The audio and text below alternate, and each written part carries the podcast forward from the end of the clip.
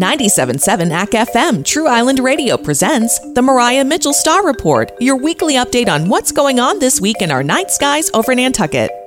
This is Emmy Wisz, and I'm an NSF Post Baccalaureate Astronomy Research Fellow at the Maria Mitchell Association. For today's Star Report, I'll be talking about the autumnal equinox happening this year on September 23rd. The Earth has a 23.5 degree tilt in its axis of rotation that causes us in the Northern Hemisphere to face towards or away from the Sun throughout the year as we complete our yearly orbit. This axial tilt is what causes the changing seasons. When the Northern Hemisphere is tilted towards the Sun, we experience more direct sunlight for longer, causing longer days and warmer temperatures in summer. When we are tilted away from the Sun, we receive less direct sunlight for shorter times, causing the shorter days and cooler temperatures of winter. Of course, local climate patterns dictate the nuances of the seasons in each region, but generally, the tilt of our rotational axes is the main driver for the seasons on Earth. The summer and winter solstices are more familiar to us as they mark the longest and shortest days of the year. This is because the tilt is positioned at its maximum towards and away from the Sun, respectively. The autumn and vernal equinoxes, however, mark the midpoints between the solstices, when we experience equal amounts of light and dark. This is because the Sun is positioned exactly over the equator. On these days each year, the Earth's axis is tilted neither towards nor away from the Sun, causing this even split.